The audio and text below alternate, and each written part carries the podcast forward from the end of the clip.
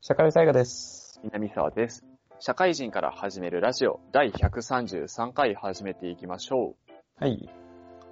いやー、最近さ、うん。あの、まあ、時勢のせいもあってさ、はいは20時以降あんまり店開いてたりしないじゃないい。いや、空いてないですよ。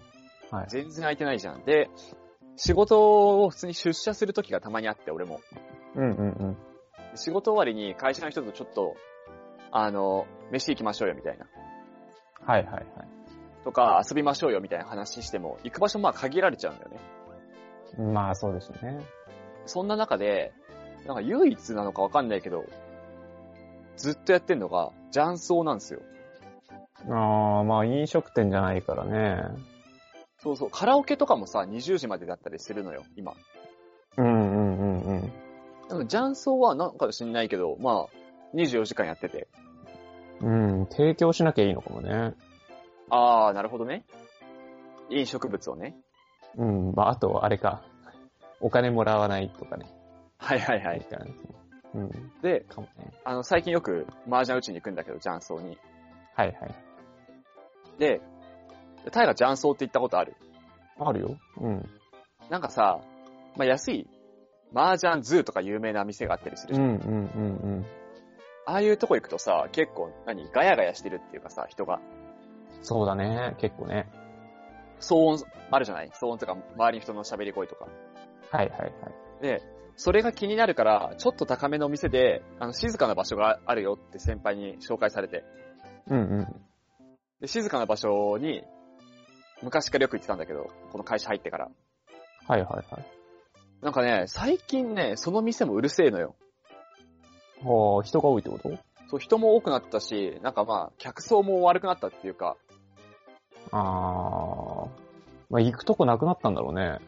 うん、なんかそんな気もするんだけど、その、喋る、めちゃくちゃ喋る人っていうか、うるさい人が増えてきて、はいはいはい。で、そこでね、ちょっと気づい、気づきがあったんだけど、うんうん。なんか静かが売りっていうか、なんか空間としても結構大人びてるっていうか、ちょっとおとなしめな雰囲気の店なのよ。はいはいはい。麻雀ズーみたいななんかコミカルな感じの雰囲気じゃなくてね。うんうんああいうスペースでうるさくされるのって、なんだろう、その麻雀ズーとかの、あの、カジュアルな場で、うるさいよりも、すげえストレスたまんなって思ったのよ。うん。はいはい。高級バーで鳥貴族の気分みたいなね。 そうそうそうそうそうそうそう、はいはい。あれすげえストレス溜まっちゃってさ、なんかこれだったら、あの、全然ズーの方がいいなって思ったの。うるささで言ったら多分ズーの方が、まだうるさいのよ。それでも。うん。しかも高いお金払ってるしね。そしたら。あ、まあまあそうね。それも当然あるけど。なんかね、静かであるっていう認識あって、うるさいのって、なんかすげえストレスだなって思った。なんか図書館とかも俺結構そうなのよ。うんうんうんうん。図書館ってちょっと騒音入るとめちゃくちゃうるさく感じないだ、ちょっとね、こしょこしょ話でも気になるみたいなね。周りの。そうそうそうそう。俺ね、最近知ったんだけど、そういうののね、ストレス耐性めちゃくちゃ低いわ。あー、だから、あれだよね。南さんのイメージしてるものと違うみたいなね。そうそうそう。うん。で、その最たるが、もう高校の時さ、あの、受験期になるとさ、図書室めっちゃうるさくなったじゃん。あー、みんなね、そこで勉強するからね。そうそうそう。俺、あれ思い出しちゃって、はいはいはい。あれも耐えらんなくて結局なんか、違うとこで勉強しに行ったなって思って。うんうんうんうんうん。で大河ってさ、よくさ、このラジオでも、この騒音とかノイズとか気になるとかさ、はいはいはい。あの、外の音気になっちゃうとか、会議室で収録してても。うんうんうん。やっぱ俺以上にこういうの感じてたりするのかなと思ったのよ。感じるねえ。まあ、そうだな。そもそも感じやすいから、うん。どこにいてもって感じはあるんだけど、ちょっと南沢と違うかもね。ああ、どこにいてもなんだ。じゃあズーとかは本当になるべく行きたくないぐらいなの。そう、そもそもうるさいところがあんまり好きじゃないから、はいはいはい。うん例えば鳥貴族とかね。まあ、鳥貴族をやるためにあげあげるわけじゃないんだけど、うるさい居酒屋とかね、はいはい。声が通んなかったりとかすると嫌だしとか、周りの話し声の方を聞いちゃったりとかするしとか、はいはいはい。まあ、図書、図書館とかもやっぱり、ちょっとの音でやっぱ逆に言うと気になっちゃうから行きたくないんだよね。あそこ、なんか静かがデフォだから、ちょっとの音ですげえ気になっちゃうよね。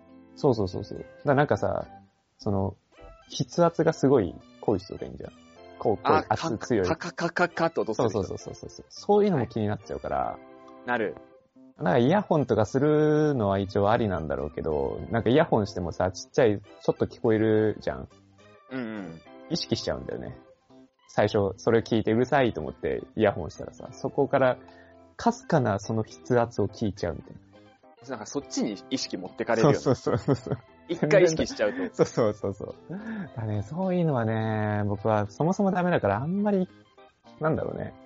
そもそも全体がそんな感じ。でも、あ、もう全体的にね。うん、だ家がいいね。大体家どうなの騒音気になんない隣の人のさ、なんか生活音とかさ。うん。気になる。でもさすがに慣れちゃったかあー、はいはい、はな。い。いすぎて。いすぎて。ずっといるからね。うん。なんか、ね、なんか昔もさ、その、受験勉強するときとかもさ、こう、ちょっとうるさくても、その、予備校とかのさ、そういうとこは結構もう慣れ、慣れてきちゃうんだよね。毎日。はいはいはい。それは重要かもしれない。なんか、パッて行ったところになんか、そういうイレギュラーなこと起きちゃうと、なんかすごい不安に、不安というか気になっちゃうというかさ、はいはいはい、はなっいち。ゃうけど、そこがもうマイプレイスだと思えれば、なんか、割と大丈夫になったりとかね。あー、そう、慣れ、慣れだよな。うん。それは慣れかもしれない。もうなんかね、そう、このストストレスっていうか、この騒音とか、こうノイズに対してのストレス体制あると思ってたけど、いやなんかね、すげえ大河の気持ち分かったわ。 あー、なんかこのストレスずっと抱えてんのちょっと俺耐えらんねえわ。まあ、南沢はでも浅い方なんじゃないつったら。でも、ま、まだね。うん。まあ普通は大丈夫なんだもんね。あ、そう、普通は大丈夫。なんかね、静かな場所でうるさくされるのは耐えらんねえよな。最近電車の中も気になっちゃうもんね。あー、わかんないけど、なんか、南沢の方が、なんだろうな。モラハラみたいになりそう。はなんかさ、その静かなところでうるさくすんじゃねえみたいないはい、はい。おっさんになった時。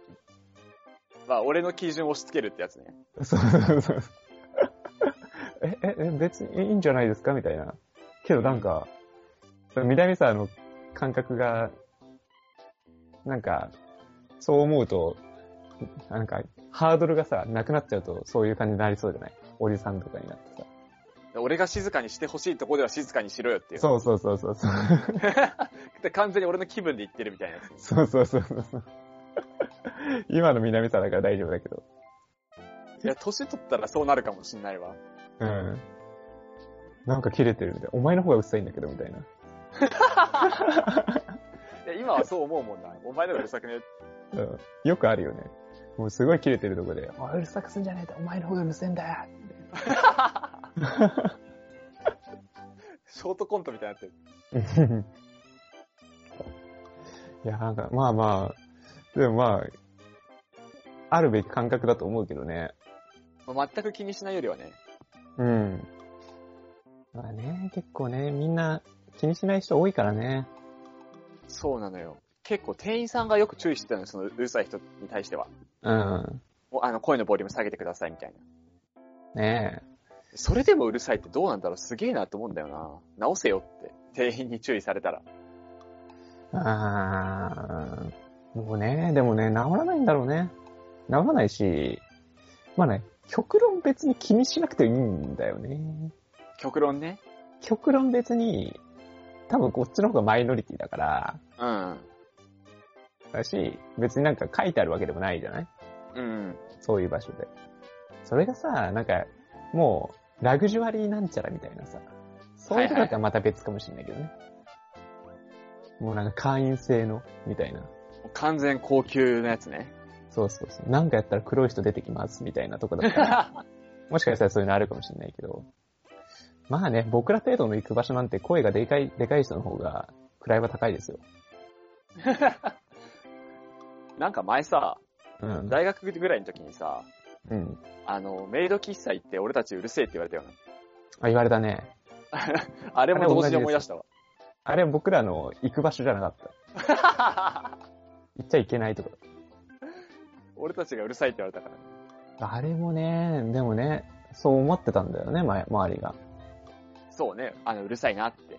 うん。だからまあ、僕らも気づかないうちにそういうことはやってるわけだから、そうそう謙虚何も言えないですね。謙虚に行きたいね。みんな完璧じゃないんですって いう。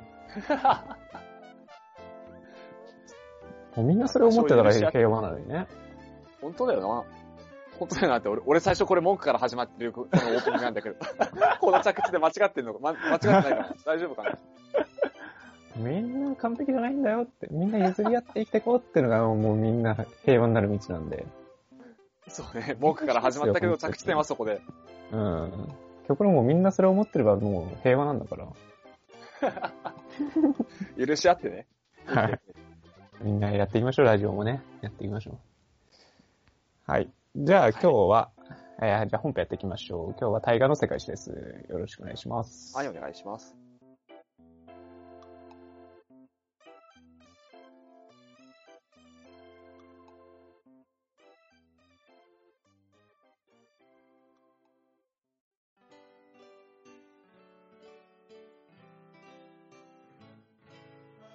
はい、本編です。はい、お願いします。えっとですね、今日は五検定の時代やっていこうかなと思っておりまして、はいこの五検定って何かっていうと、え5人の賢い皇帝の時代とはいい、うはい。形ですね。で、えっ、と、数字の5で賢い、えー皇帝の帝といったところで五検定という形になってますと。で、時代としては96年から180年までの時代と言われていますと。はいい。うところで、この五検定の特徴ですね。えーまず一つが、ローマの領土が最大になるのって、この五検定の時代うん。になっています。だし、この歴史書の中には人類史上最も幸せな時代と言われているので、比較的えー安定した知性だったと言われているといった形です。で、えっと、何よりも、えっと特徴的なのが、5代にわたってこの5人のえー皇帝ですね、が、えっと養子相続の時代なので、基本的に、えーこれまでって、その、アウグストゥスから始まる時代っていうのはクラウディウス朝で、えーまあ、親族で、こう、えー引き継いでいったりだとか、前回までのフラウギウスも3代にわたって、えー子供であったりだとか、兄弟、えー継いでるんですけど、この五検定の時代は養子相続。だから、あの、この時優秀な人物っていうのを養子にして、えーそのまま皇帝になった。みたいな形で、えーちゃんと賢い、えー皇帝が、え5代にわたって続きましたねっていう時代になっています。はい。はい。で、えっ、と、まず前回はドミティアヌスの話をしまして、このドミティアヌスっていうのが非常にね、あのーまあ、優秀だった部分もあるんですけれども、まあ、元老院とね、こうバチバチにやりやり合っちゃって、あの、すごい嫌われちゃって、最終的に暗殺されちゃうみたいなね、うん。話があって、最終的にはその後もう、あの、もう文書から、えードミティアヌスの文字が消えー消されたりだとか、像から、えードミティアヌスの顔が消されたりだとか、その記憶、記憶抹殺家っていうのも、えー初めて皇帝で与えられた人物になっていて、すごいひどい悪帝の次っていうのが五検定の時代なんですね。はい。はい。で、えっ、と、このドミティアヌスの後に、えー皇帝になったのはネルワといった人物になっています。ただですね、このドミティアヌス帝の後っていうこともあって、このネルワがなんで皇帝になったのかって、経緯が定かじゃないんですよ。書物がすごい少ない。ああ、はいはいはいはい。うん。だからなんでって、まあ、結構政治的な普通に理由なのかとか、例えばまあ、このドミティアヌスの暗殺に暗躍してたとか、結構言われてるんですけど、まあ、とはいえ、このネルワっていう人物は、まあ元からすごい有力な人物で、あの、かなりのエリートだったというところですね。で、えっと、皇帝になりましたが、もうこの時にネルワってもう60歳超えてるんですね。はいはい。だから1年半で亡くなっちゃうんですよ。この五検定の最初の一人っていうのが。だかはいはいはい。らほぼ何もないです。はい。起こったことっていうのが、まあ、あの、ドミティアヌス帝の後なんで、この軍団のクーデターみたいなのがあったぐらいですね。うん。まあ、だからこのことから、このドミティアヌス帝っていうのは、その、軍団からは好かれてたね。はいはい。その軍団からもうドミティアヌス帝の、えーあの、暗殺者を引き渡せみたいなクーデターが起こ起こったんですよ。この時はいまあだから、まあ軍団からは好かれてたけど、元老院から嫌われてたみたいなところが、まあこの事件から結構分かったのかなと思っています。はい。で、その次、ネルワの養子っていうのがトライアヌスっていう人物。今日ここを話したいんですよ、トライアヌス。はいはい。これ有名なんじゃないですかね、多分。うん、名前は。うん。で、えっと、このトライアヌスっていう人物は、初の属州出身の皇帝になっていると。はいはい。あ地方出身者なわけですよ。で、うんまあ、これで言うと、まあ、正確にはビデリウスとか、他の人たちも属州出身っていうのはあるんだけど、結構あくまでローマに本拠地を持ってたりとかしたんですけど、あの、そうではない、初めての属州出身の、えー、人物といったところになるので、まあ、ここで何が伝えたいかっていうと、まあトライアヌスっていう人物は、もうかなりの叩き上げなんですよ。はいはい。で、えっ、と、まあ、政治、一応お父さんから元老院の議員になる階級っていうのは与えられてるんだけど、もういろんな軍団をね、地方を回って、戦争に参加して、功績を立てて、成り上がってきた人物。だから、喫水の軍団、軍団というか、もう軍隊出身者ですって感じ。はいはい。はい。っていうところになっていて、このトライアヌス帝っていうのは、すごい評価が高いんですよね。はいはい。で、この功績の一つっていうの、一つというか、大きいのが戦争なんですよ。軍団出身者だから。で、えっと、この戦争で、えーローマ最大半と、えー最大領地になるわけですね。だからこのトライアヌス帝が、から、どんどん衰退していくわけなんだけど。はいはい領。領地としてはね。この時がもう最、最高潮っていう感じです。で、えっ、と、この戦争、一つ目がダキア戦争といったところですね。はい。で、このダキアっていう部分に関しては、現在のルーマニアの方なんですよ。だかはらい東ヨーロッパの方ですね。で、まあ、近くの方にはもうセルビアとかブルガリアとか近くにあるんだけど、まあ、そのあたりといった形です。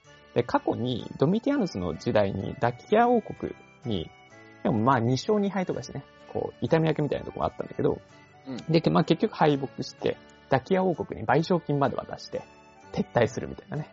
結構もう一般市民にすごい伸縮買うみたいはいなとこはい。ろがあったんだけど、もう、このえトライアヌスに関してはもうそれに決着をつけるといったところで、もう出陣して見事勝利して、このダキアっていうのを属州としたといったところです。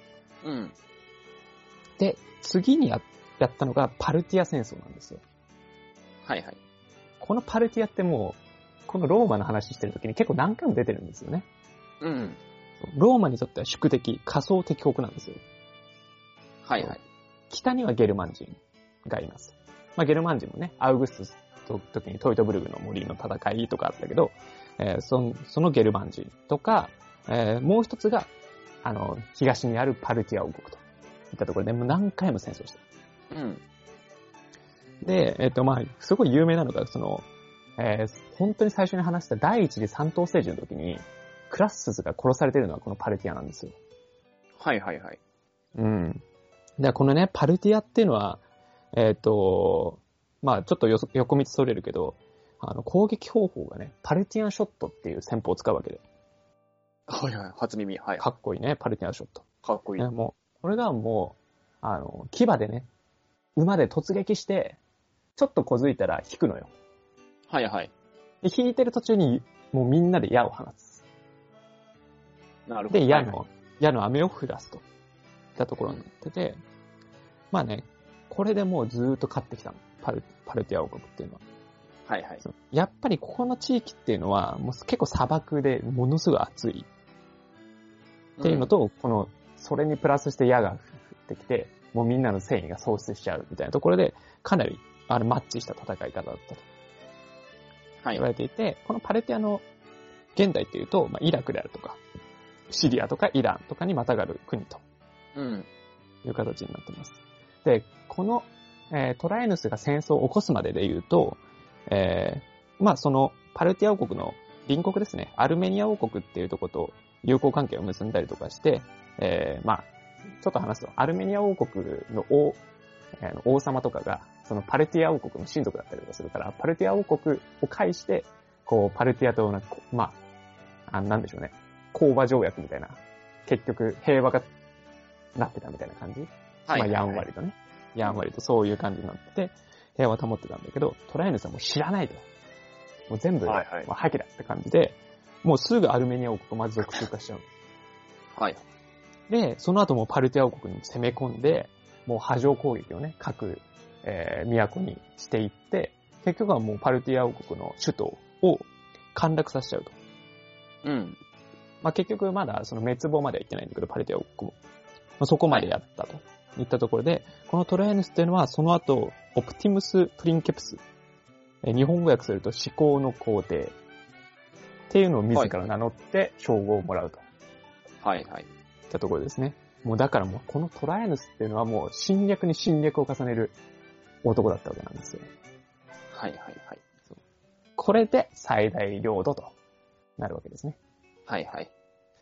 で、この拡大施策っていうのは、まあ、結構ね、あの、弊害が起こってきます。だからこのトライアヌス帝が良うん。き皇帝だったのかっていうのは、一応意見が分かれるかもしれない。はいはい。やっぱりね、この、アウグストゥスの時代とかも、あの、トイトブルグの戦いとかで、こう、ゲルマン人と戦って、あ、ちょっと、これ以上無理だなっていうところで一回やめて、守りを固めるんだよね。で、それ以降、アウグストゥスから以降って、戦争は当然起こるんだけど、あの、大規模な侵略ってそこまでしないんですよ。はいはい。まあなんでかっていうと、やっぱり川があったりとかね、守り。りやすい位置でちょうど守ってたりとかしてるわけ。う。そうんそこの部分をトライヌスっていうのは一歩行っちゃうわけなんですよ。はいはい。さっきのダキアっていう部分も、そのドナウ川っていう一線の奥なんだよね。うん一。個上なんだよ。そこを行っちゃうことで、北方のね、ゲルマン人から攻められたりだとか、ちょっと守りにくくなっちゃう。そこに多くの兵を割かなきゃいけないっていう状況になってしまう。はいはい。っていうことで、こっから徐々に徐々にローマっていうのは、あの、疲弊していって縮小していくといった形になっちゃうわけなんですよ。はいはい。その証拠にですね、この、えっ、と、トライヌスの次のハドリアヌスっていう人物が皇帝になるんだけど、その即位後にアルメニアであったりだとか、メソポタミアとかアッシリア、東の、えー属州っていうのを放棄するんだよね。はいはい。パルティアとも馬牧をしたりだとかして、もうこれ以上はもうやっぱもう守りきれない。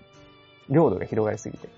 うん。だから、ハドリアヌスはそれを判断して、あの、すぐ放棄するっていうことをしてるから、まあ、そのことからやっぱりここの拡大策っていうのはちょっと無理があったんじゃないかなはいはい。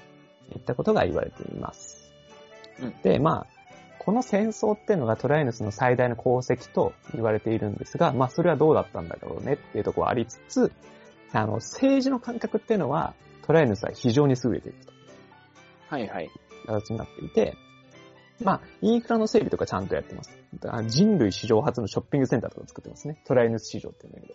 今でも、えーはいはい。まあ、復元されたのかわかんないけど、一応残ってたりとかしますと。あと、うんトライヌス浴場とかね。こう、公衆浴場を作ったりだとか、あと、街道整備とかもねちゃんとしましたというところもあるし、えーあとは人材をね、ローマの人材を育てるために、あの、教育金制度みたいなのをね、実装したりだとか。まあ、結構、やっぱね、お金の関係で少子化が結構進んでたりとかするの。はいはい。そういうのにちゃんとお金を出して、えー少子化を食い止めたりだとかね。あとは、結構元老院に嫌われないっていうところで、まあ、やっぱドミティアヌスがすごい嫌われちゃってたから、まあこれはデルワの頃もそうなんだけど、国家反ぜ反逆罪っていうのを用いずに、えー元老院に対して殺さずの誓いを立てているといったところで、無駄なハレーションはね、こう、えーしないような形にはしていたりとか。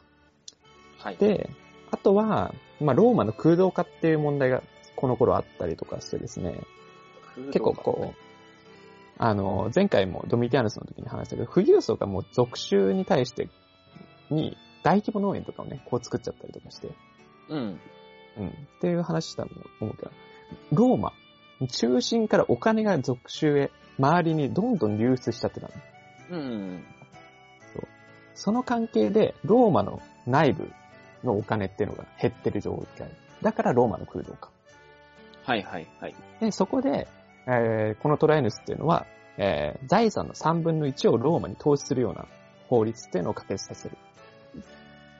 で、さらに言うと、えー金利をそうやって投資することによって、金利を優遇するみたいなケアもすることによって、非常に元老院のケアっていうのもちゃんとしたといったところがあるので、一応内政ではすごい、トライヌスはインフラ整備とか内政、市民の、えーレベルも上げたし、言論に対してもケアをして、えーちゃんと充実させたといったところで、内政の政治感覚っていうのは非常に優れているといた形になっています。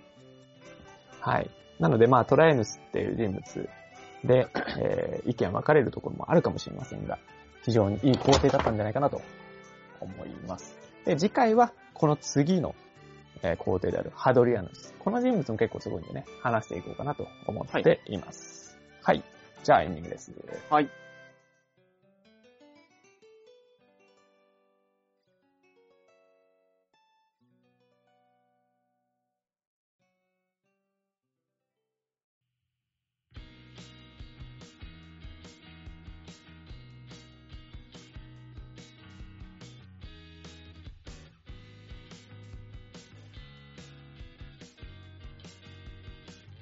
はい、エンディングです。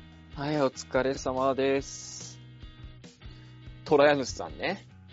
トライアヌスさん、有名なんじゃないですか受験出るんじゃないですかあ、終わってるか。あ あ、この時期は時間終わってるね。なるほどね。トラヤヌスさんの時に一番ローマが一番広かったんだもんね。いや、結構やっぱ無理あるね。あの、まあ、西は当然さ、スペインまで収めててさ、うん。東はもうだって、イラクとかシリアとかまでいいから、もう中、あそこは何中央アジアっていうのかな今。はいはいいはいはい。だからユーラシア大陸の半分ぐらいまで来てるってことでしょすごいよね。まあ上の方はね、ゲルマンがあるから、まあちょっと違うけど、うん。そこを守るっていうのはまあ、無理だよね。敵だらけだもんね、周りが。うん。まあ下の方だってもうエジプトとかだってあるんだからね。アフリカの方も行ってんだもんね。そうそうそう。まあ、エジプトとはね、昔からなんかバチバチでやってるイメージあるけど。そうそう。で、まあもう、北というか、あっちはもう、ブリタニアのイングランドぐらいまで行ってるんだもんね、確か。うん。なんか、俺の勝手なイメージだけどさ、うん。トライヌスって名前なんか聞いたことがあるんだけど、うん。なんか、あまあ、あんまり言っていいのかわかんないけど、キリスト教からも褒められてるイメージあるわ。うん。そうだね。なんか、あった気がするわ。キリスト何したのかは知らないんだけど、うん。あった気がする。そういった意味でなんか、周りにあんまり敵作らないっていう感じだったのかなっていうのはあるね。あの、元老院とも仲良くやってさ、うん。だからね、し市民にもいい感じでって。そう。やっぱりまあ、みんな、ドミティアヌスの反省を多分してるんだろうね。はいはいはいはい。この後も、なんかハドリアヌスもそうなんだよね。ああ、そうなんだ。あんまり元老院と、なんかこの時代って暗殺がね、皇帝はほぼされてないんじゃないかな。ないかな。多ご分。検定時代は。うん。はいはいはいはい。まあ当然ね、あの暗殺はあるんだけど、皇帝がされてはいないかな。はいはいはい。だねまあ、元老院的に回すといいことないっていうのをね、うん。あの、先の人が証明してくれたからね。総じてでもね、なんか、その、なんか、あれがないんだよね。こう明確な理由でさ、こう、子供を、養子、なんか不穏な感じでみんな養子になってんだよね。不穏な感じいや、なんか、明確な理由がなないけど、養子になって皇帝になってんだよね。だからなんか、この五検定の時代のこの賢い、なんか本当にこの、なんだろうな、優秀な人を皇帝に立てたっていう仕組みになってた五検定時代ではなさそうな気がするんで、ね。あー、なんか裏ありそうみたいな。とかね、普通に子供いなかったりとかもするんだけど。はいはいはい。そう。だからなんか、この五検定っていうのをそのまま受け取っていいものかっていう。あの、もう素晴らしい5人っていうと、どうなのかなっていうぐらいのね。そうそうそう。まあまあ、事実としてね、安定した時代ではあったんだけどね。うん。あんま詳しくないけどね、まあ、一番ろ領土も拡大してるし、安定してるんだったらね、それは確かに優秀な時代ではあったんだよだからここで、五検定時代の、あの、面白いところが、な。うん。まあ、その、後々話すけど、終わりを迎えるっていう時に、はいはいあの、その時だけ実施にす継ぐ、継がすんだよね。はあ、なるほどね。それで、五検定時代終わるんだよ。はいはいはい。そいつがすごいのよ。すんごいダメなやつ。 すんごいダメなやつなの。あの 今まで子供に使わせなかったのを子供に使わせたら、そまあ、うたまたまだと思うけど、ダメだ、ダメだったっていう。そうそうそう。まあ、しょうがないんだよね。それはもう、その子は15歳とかでついてるから。はいはいはい。それはしゃあない。でもまあ、まあその瞬、それが色濃く残って多分ご検定になったんだろう。ご検定時代って言われたんだろうなって思う。うんうん。結局は。そうですね。まあ、賢いっていうぐらいだからね、あの単純に武力が強いだけじゃないもんね。そうそうそう。だからトラエルスもアウグストゥスとかカエサルほどはやっぱりダメ、違うんだろうね。ああ。そうだからカエサルとかアウグストゥスとかだったら、拡大策を多分取らないか、ケアをちゃんとするとか、すると思うんですけど。だからそれを見ると、あーベスト5ぐらいの、はいはいはい。ベスト10に入るぐらいみたいな感じなのかなっていうイメージ。はいはいはい。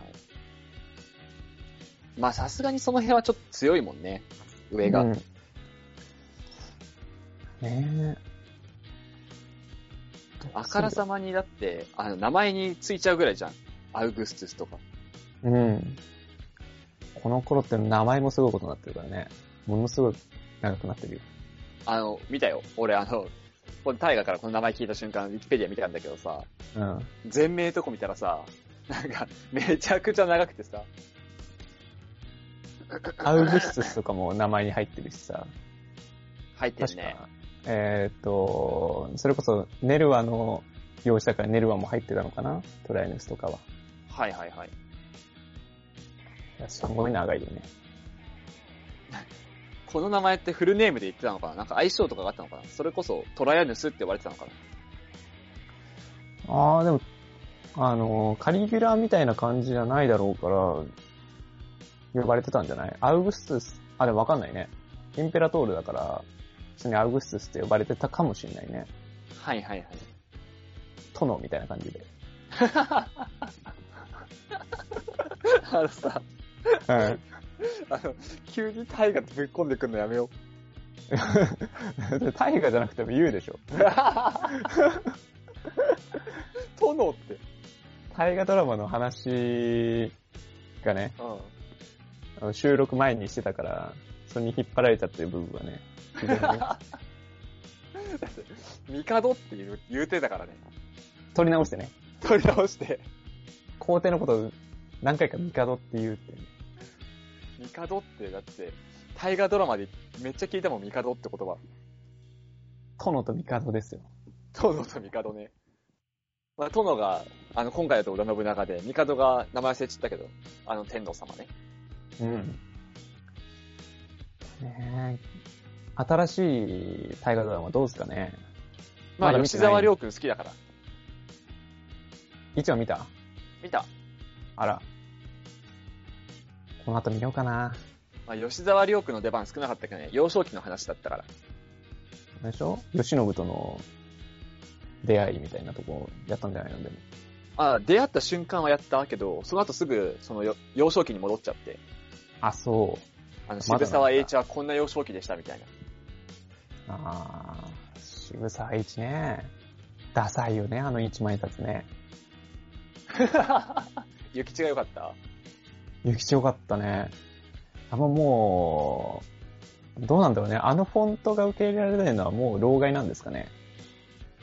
あ何変わるんだっけフォント変わるんだっけごめん、そこまで見てない。そう、フォントも変わるのよ。なんか1万円のうん、その字がすごいダサいへえー、ちょっとググっていいの。うん。今1万円って漢字だっけ今僕お金持ちだから1万円持ってるん ですよ。漢字、あ、漢字だね。漢字あ漢字。漢字でも数字もあるじゃん。ある、一応ね。あー、そっか、ゼロの間の線が太いんだな。ダサいな新しい1万円は。ああ、確かに。フォントだダサいね。そう。ダサいんですよ。ダサさらいにね、言これ。うと、わかん、なんか怒るかもしれないけど、顔もダサいよまあ、現代人っぽいよね。な。うん。うちのじいちゃんみたいな顔してる。大河のちっちゃんもいついずれ札になるんじゃないい田舎で発行しようかな。いやこれってさ、慣れないだけでな、慣れちゃうんだよな、どっかで。あそう、慣れちゃう。だから、諭吉になった時も多分みんな言ってたんだろうけどさ。うん。いやーなんかやっぱり、その福沢諭吉とか、昔の人の人物画ってかっこいいね。あっちの方がぽいね。あれ好きだったなーって、夏目漱石。はいはいはい。夏目漱石の千円札めっちゃ好きだった。あー、でも、お家に変わった時は結構すんなりいったな、個人あ、的に行だっと。た俺全然受け入れらんなかったわ、あれ。まあ逆に。ね、リトベ稲造がね、あの、樋口一葉になったのは受け入れたわ。あー、なんとなくわかるわ。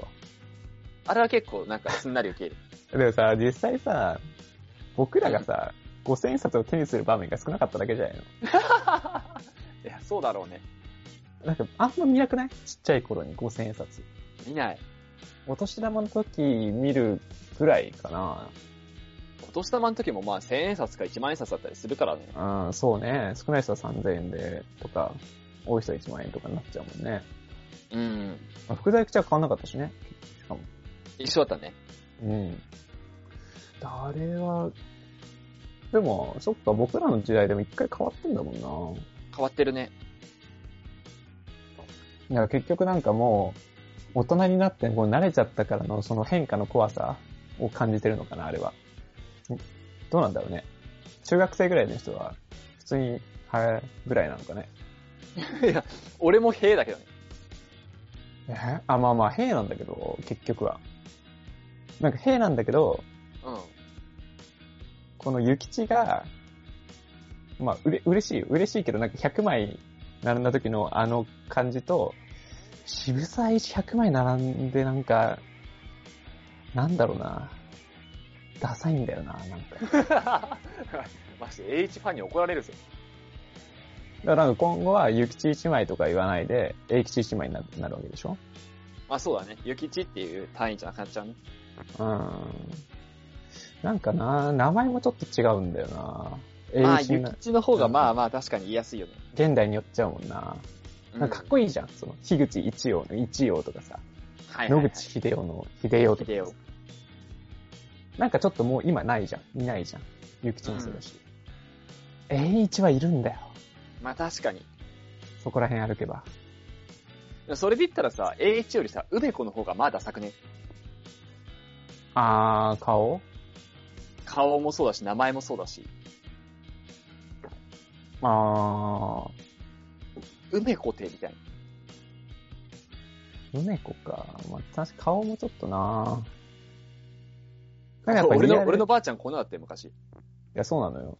あの、ひ、ひいばあちゃんのあの、なんだろうな。田舎に帰ってさ、うん。 あの、並んでる写真に似てるもん。見覚えあるっつって。見覚えあるわ。あれは、ないなあれ、1000円は1000円は誰になるんだっけい変わんないのかなや、変わるはず。だメガネの人になるんだけど、誰なんだっけな、あの人。ニトベじゃない斎藤版じゃないの格下げされとるやんけ。新千円札。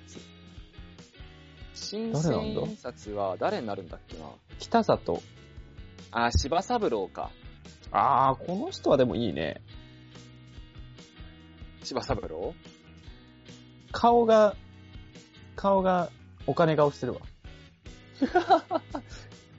まあなんか千円札は医療系っていうなんか系譜になったのかな、野口から。いあー、 まあ、二つしかないのに。法則見つけちゃったや、あれかなって思ったんだよ。そう五千円札女性路線になったのかなと思ったんだよ。あー、あ、そうだね。それはそうっぽい感じあるね。なんか今後もこれでいくのかなって。次変わる時も、千円札は医療従事者みたいな人たち。あー、で、女性で政治みたいな感じかな。そうそうそうそう。みたいな人生になるのかなってちょっと勘ぐっちゃったわ。全部フォントがダサいのよ。ダサい。これはダサい。大河の言う通りだったわ。見たら。うん。なんだろうね。偽札みたいだよね。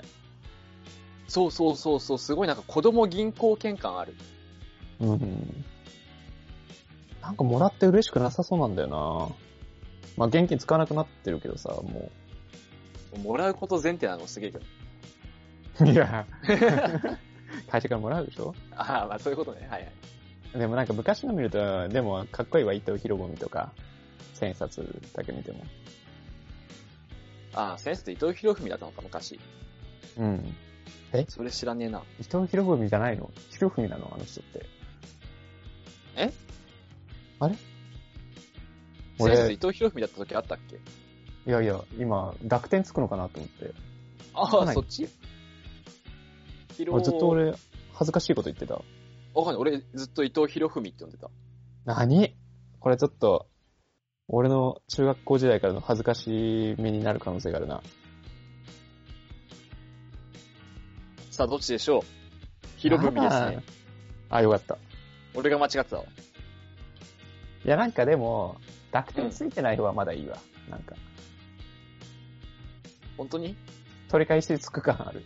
あ、なんかちょっと、にゅなんか、ブって強いじゃん。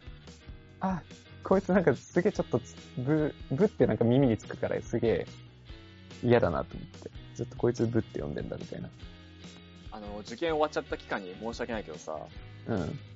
タイが日本史だっけ日本史。行くやまいまい覚えたよね。ええ、行くやまいまい覚えなかった行くやまいまい。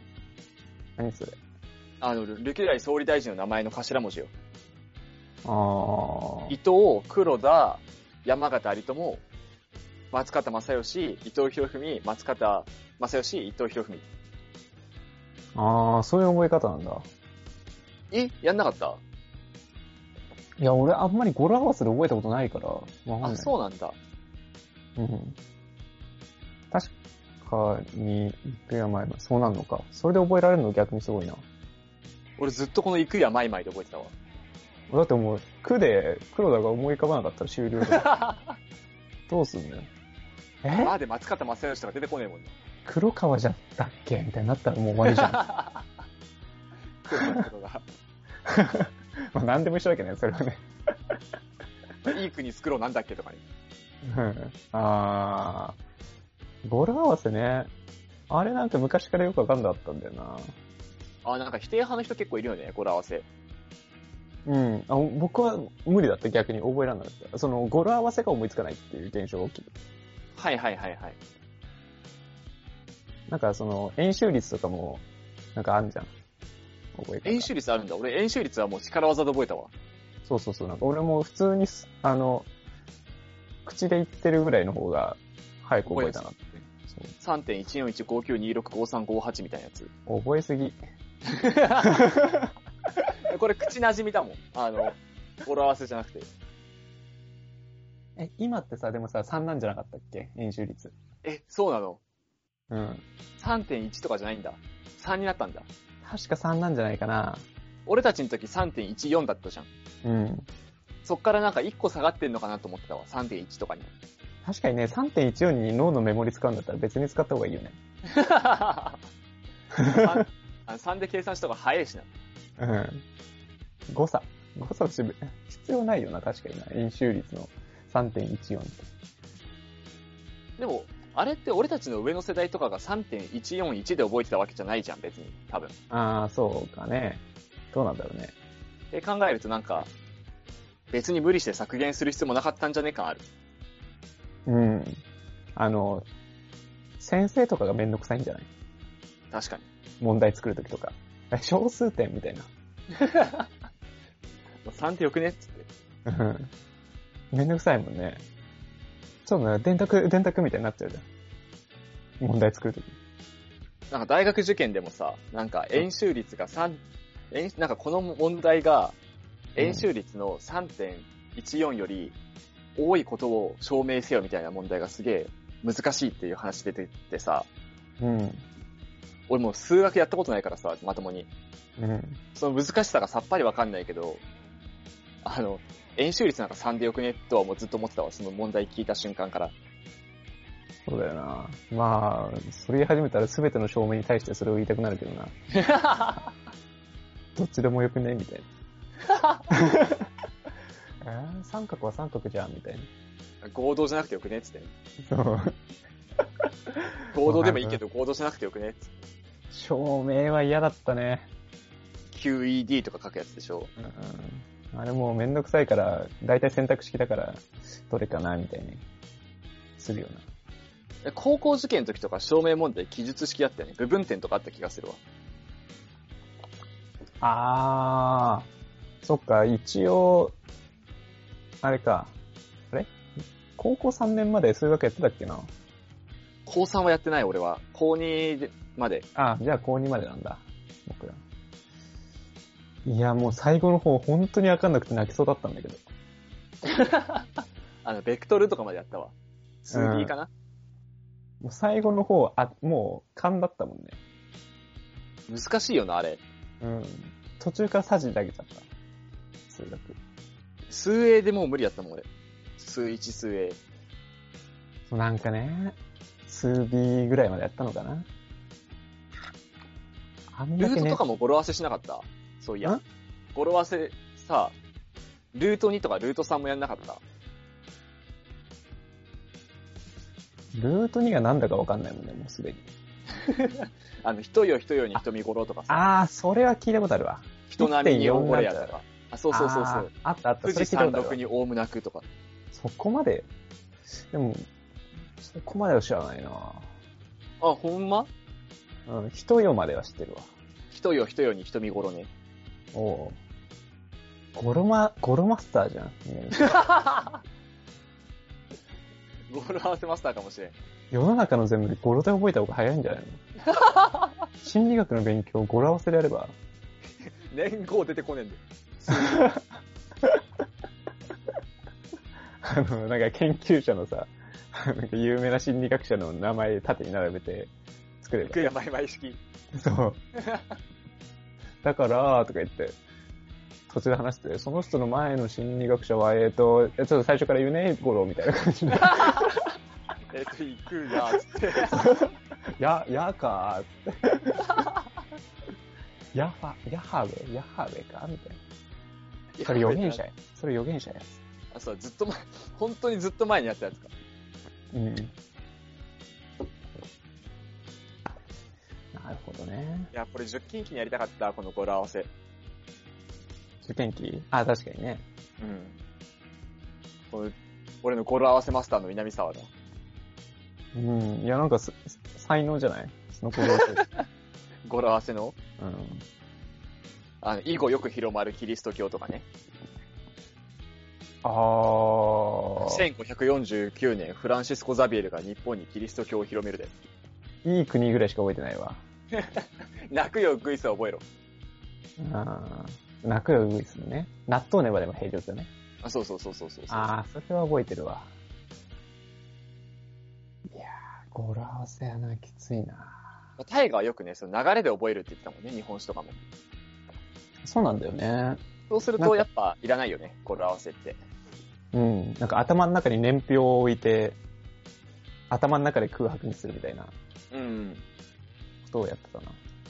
あとストーリーか。まあ、ストーリー仕立てで覚える方がね、あの、頭には絶対すんなり入るからね。なんだろうね、覚えてないから、あんまりあれかもね。南さんの方がいいのかもね。いや、これは、あれじゃない。あの、大河がよく物忘れ激しいからさ、うん。小中学生のこと忘れたりさ、頃のこと。すぐ今はもう日本史、近代とか忘れちゃってるわ。近代は難しいわ。俺も覚えてないわ、全然。誰だったかなって感じ。そのなんか、よくわかんねえとこは語呂合わせで覚えたいんだよね、俺いつも。ああ、まあそうね。確かに。なんか流れない時あるじゃん、あんまり。ああ、そうね。まあなんか、時間の都合上流れが走られるからね。そうそうそうそうそう。あーただ、僕の世界史は流れでちゃんと言ってますから。 いや、あの、今度語呂合わせ企画やろう。 いやでもマジで、このラジオをちゃんと聞いて、うん。教科書に向き合った方がいいと思う。いや、まあ僕僕のラジオじゃなくていいと思うけ どね。世界史いくらでもありますから、世界史の。でもちゃんと多分こうやって聞いてやった方がいいと思うけどね。まあ、わかりやすいよね、マジで。うん。ストーリー仕立てちゃんと入ってくるし。そう。ちゃんと、そうしないと、語呂で覚えちゃうと、あの、あれがね、難しくなってくるのは、問題、あの、空白のとこだだけじゃなくてさ、生うん、生後問題とかあるじゃん。ああ、はいはいはいはい、あるあるああるそ。こがやっぱ難しくなるんだよね。順番を答えようとかさ。あるあるあるあるあるわ。うん。どっちが先かとか。そうそうそうそうそう。あこうなったからこうなったっていうのをちゃんと覚えておくことで、受験も乗り越えられるんですよ。だからどっちも必要なんだよね、それで言うとね。うん。その、語呂合わせ程度でいいから覚えるべきものは語呂合わせ程度で覚えちゃって、ストーリー含めて覚えなきゃいけないのは、ストーリー含めて覚えてみたいな。そうそうそうそう。出社選択がね。必要なんですよ。受験生の諸君は聞いてほしいね。遅かった、1ヶ月。学生から始めるラジオ。でもある名。前変更しじゃあ、今日は締めていきましょう。社会人から始めるラジオはお便り募集しております。番組の感想や、えー相談など何でも募集しております。メールアドレスは、シャカラジ199にあってマーケットメールドットコムです。シャカラジは英語199の数字です。syakaradi199 にあってマーケットメールドットコムです。Twitter の DM でもお待ちしております。それではまた来週お相手は大河と。南沢でした。